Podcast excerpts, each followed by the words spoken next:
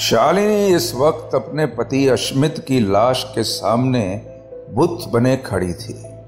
उसके कदम अब धीरे धीरे आगे बढ़ने लगे थे। कहीं ना कहीं वो फैसला कर चुकी थी। दो कदम चलने के बाद उसकी रफ्तार अचानक से बढ़ गई और वो भागती हुई उस दरवाजे के बाहर चली गई। शालिनी की घबराहट हर बढ़ते कदम के साथ बढ़ती जा रही थी। उस ऊँची बिल्डिंग की सीढ़ियों से नीचे उतरते हुए शालिनी के मन में लाखों सवाल बिजली की रफ्तार से दौड़ रहे थे। वो नहीं जानती थी कि उस जगह से भागकर वो ठीक कर रही थी या नहीं। मगर इसके अलावा और कोई रास्ता उसे दिख नहीं रहा था। बारह फ्लोर की उस बिल्डिंग से नीचे उतरकर शालिनी बिल्डिंग के रिसेप्शन से भागते हुए निकल गई।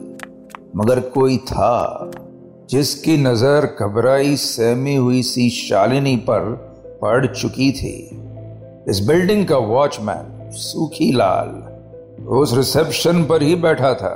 शालिनी को इस तरह भागता हुआ देख उसे कुछ समझ नहीं आया। वो रोकना तो चाहता था उसे, मगर वो कुछ कह पाता उसके पहले ही शालिनी वहाँ से जा चुकी थी। मगर ये बात उस वॉचमैन को कुछ ठीक नहीं लगी। कुछ तो था जो सही नहीं था। वो सीधा भागते हुए शालिनी के घर के फ्लोर पर जा पहुँचा। दरवाज़ा खुला पाकर अब सुखीलाल का शक और भी बढ़ चुका था। वो धीमे कदमों से अंदर पहुँचा ही था कि सामने पड़ी लाश देखकर उसकी आँखें डर के मारे चौड़ी हो गई। मामला अब सामने आ चुका था और यहाँ शालिनी भागते हुए दिल्ली एयरपोर्ट पर पहुँच चुकी थी।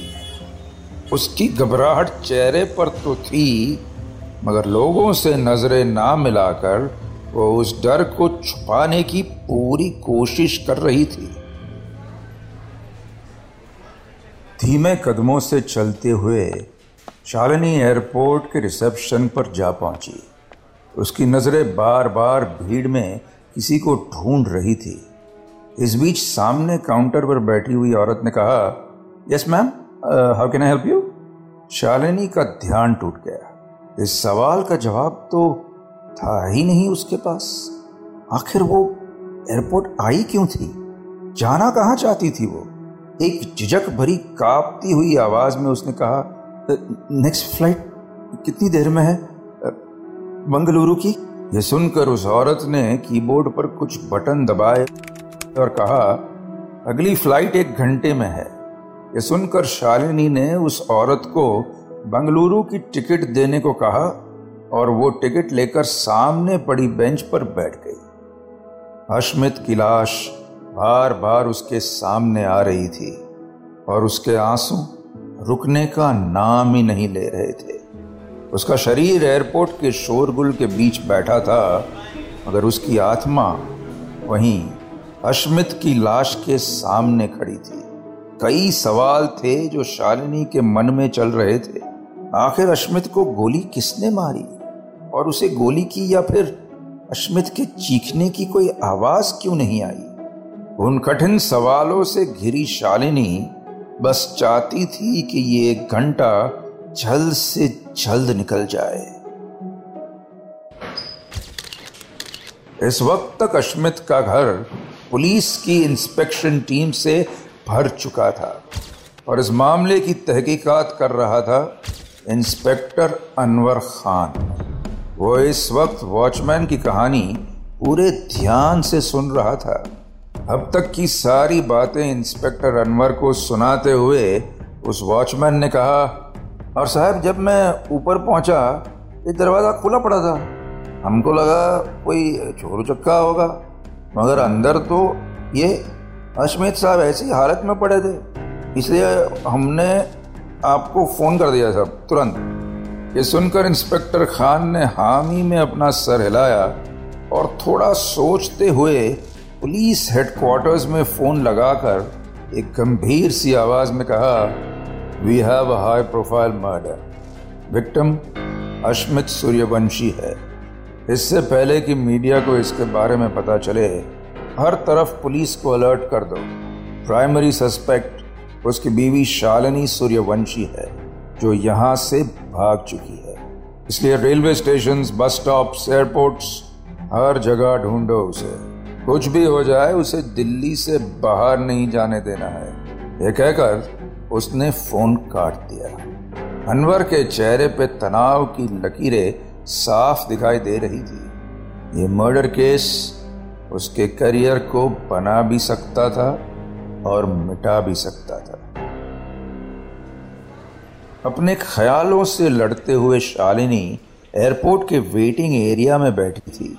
उसके चेहरे पर कोई भाव नहीं था और आँखें कहीं एक जगह टिकी हुई थी। तभी उसकी बंगलुरु जाने वाली फ़्लाइट के अनाउंसमेंट से उसका ध्यान टूटा। एक घंटा उसके लिए एक सदी की तरह गुजरा था। अनाउंसमेंट सुनने के बाद शालिनी उठी और तेज कदमों से चलती गई। कुछ देर बाद शालिनी फ़्लाइट में बैठी थी और अब उसके चेहरे पर थोड़ी सी राहत थी। वो इन सबसे दूर चले जाना चाहती थी, मगर पता नहीं क्यों, प्लेन चल ही नहीं रहा था। वो अपने मन को समझाने की कोशिश कर रही थी कि इस देरी का उसके साथ कोई लेना देना नहीं है। तभी प्लेन में एक अनाउंसमेंट हुई। The flight is delayed due to some unexpected reasons we regret the inconvenience and we shall take off soon Shalini की आँखों में यह सुनकर एक डर उतर आया। और तभी अचानक से कुछ पुलिस वाले फ़्लाइट के अंदर घुस आए।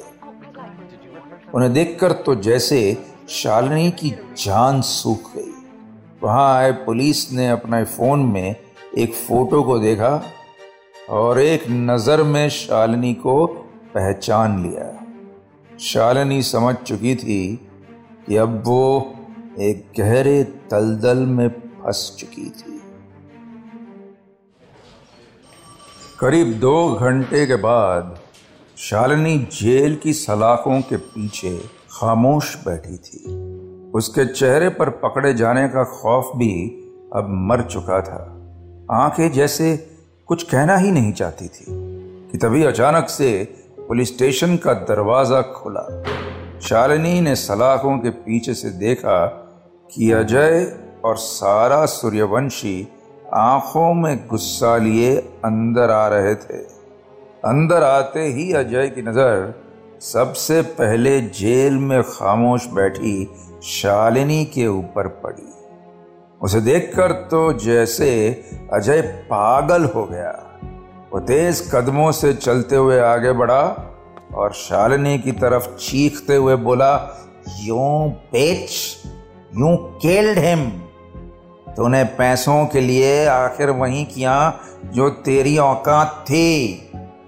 अजय की आँखें गुस्से से नम हो चुकी थी, मगर शालिनी बस चुपचाप बैठी थी। जैसे उसे अजय का ये चीखना सुना ही नहीं दे रहा था। ये देखकर अजय का खुद पर से काबू ही हट गया। वो अपने हाथों से जेल की उन सलाखों पर वार करने लगा। ऐसा करते हुए वो चीख रहा था। अगर पैसे ही चाहिए थे तो मुझसे वो ब्लैंक चेक ले लेती। My did you kill my dad छोड़ूँगा नहीं मैं तुझे। आई विल किल यू तू बाहर निकल यहाँ से। ये देखकर आसपास बैठे कुछ हवालदारों ने भागकर अजय को पकड़ लिया और घसीटते हुए जेल से दूर ले गए। इस हंगामे को इंस्पेक्टर अनवर खान दूर खड़ा देख रहा था। वो चेहरे पे गंभीरता लिए हुए अजय के पास आया और एक धीमी सी आवाज़ में बोला, मिस्टर अजय, आपको क्या लगता है कि आप यहाँ आएँगे और अदालत की तरह फैसला सुनाएँगे। ये पुलिस स्टेशन है, सर। हर काम का एक प्रोसीजर है। कुछ रूल्स हैं। ये सुनकर अजय ने खुद को उन हवालदारों से छुड़ाते हुए कहा, आप जानते नहीं कि ये औरत क्या क्या कर सकती हैं। She killed my father and I will kill her Anwar ने थोड़ा समझाते हुए कहा, मैं आपका गुस्सा समझ सकता हूँ। लेकिन अभी शालिनी के पास भी अपने लॉयर को लेकर आने का मौका है। ये कोर्ट केस का प्रोसीजर होता है सर आप अभी जाइए और कोर्ट में अपनी लड़ाई लड़िए। हम्म। यहाँ हंगामा करने से कहीं आप पर ही केस ना हो जाए। समझ रहे हैं ना आप? ये सुनकर अजय मन ही मन में अपने गुस्से को दबाने लगा। तभी उसने एक नज़र सारा को देखा जो इस बीच बिल्कुल खामोश खड़ी थी। उसके पास आकर अजय ने एक खींच के साथ कहा, तुम कुछ बोल क्यों नहीं रही? ये सब तुम्हें ठीक लग रहा है, हा? वो औरत हमारे सामने ऐसी बैठी है जैसे हम कुछ कर ही नहीं सकते? सारा ने चेहरे पर बिना किसी हाव भाव के साथ कहा, क्या कर सकते हैं वट कैन बी डू वो पहले ही जेल में है। इंस्पेक्टर अनवर ठीक कह रहे हैं, तुम ऐसे रूल्स तोड़ नहीं सकते, अजय। कमा लेट्स गो फ्रॉम ये सुनकर अजय अपने हाथ मसलता हुआ रह गया। मगर अपने इस गुस्से को निकाले बिना वो ऐसे ही यहाँ से नहीं जाना चाहता था। वो चुपचाप शालिनी के सेल के पास गया और एक चिढ़ती हुई आवाज़ में बोला I will finish you Shalini. तुम ये मत समझना कि मैं बस ऐसे ही बैठा रहूँगा। आई विल फिनिश यू ये सुनकर शालिनी ने एक नज़र अजय को देखा, मगर फिर भी खामोश रही। अजय कुछ देर वहाँ ऐसे ही खड़ा रहा और फिर तेज कदमों से चलता हुआ वहाँ से बाहर चला गया। सारा भी उसके पीछे पीछे खामोश बाहर चली गई शाम हो चुकी थी और इस वक्त अजय उसी नफरत को चेहरे पर लिए एक ऑफ़िस में बैठा था और उसके सामने था इस ऑफ़िस का मालिक और शहर का सबसे बड़ा लॉयर विकास थापर। उसकी उम्र कुछ पचपन साल की थी और चेहरे पर एक ऐसा तेज जो अच्छे अच्छों की बोलती बंद कर दे। कानून की दुनिया का सबसे बड़ा खिलाड़ी था विकास थापर और उसका मैदान था कोर्ट रूम एक लंबी खामोशी के बाद अजय ने एक उतावलेपन के साथ कहा you have to make sure कि वो जेल से बाहर ना आ पाए, थापर साहब। आप तो जानते हैं कि पैसे की कमी तो आपको होने ही नहीं दूँगा मैं हाँ? मगर उस औरत की ज़िंदगी नर्क बन जानी चाहिए, सर। ये सुनकर विकास ने एक हल्के पन के साथ कहा, देखिए, मिस्टर सूर्यवंशी, केस तो हम जीत ही चुके हैं। बस, कोर्ट का फैसला आना बाकी है। आप फ़िक्र मत कीजिए। मैं आज तक कोई केस नहीं हारा तो फिर ये तो बहुत ही सीधा सादा काम है। हुँ? हो जाएगा। डोंट वरी सुनकर अजय के चेहरे पर एक कुटिल मुस्कान आ गई शालिनी की ज़िंदगी तबाह करने का ख्याल भी उसे बेहद खुशी दे रहा था वो ऐसे ही उठा और विकास से हाथ मिलाते हुए उसने कहा आई न्यू इट कि मैंने आपको हायर करके कोई गलती नहीं की बस ये काम पूरा हो जाए हुँ? हम्म? मिलते हैं कोर्ट में, सर और इतना कहकर अजय वहाँ से चला गया।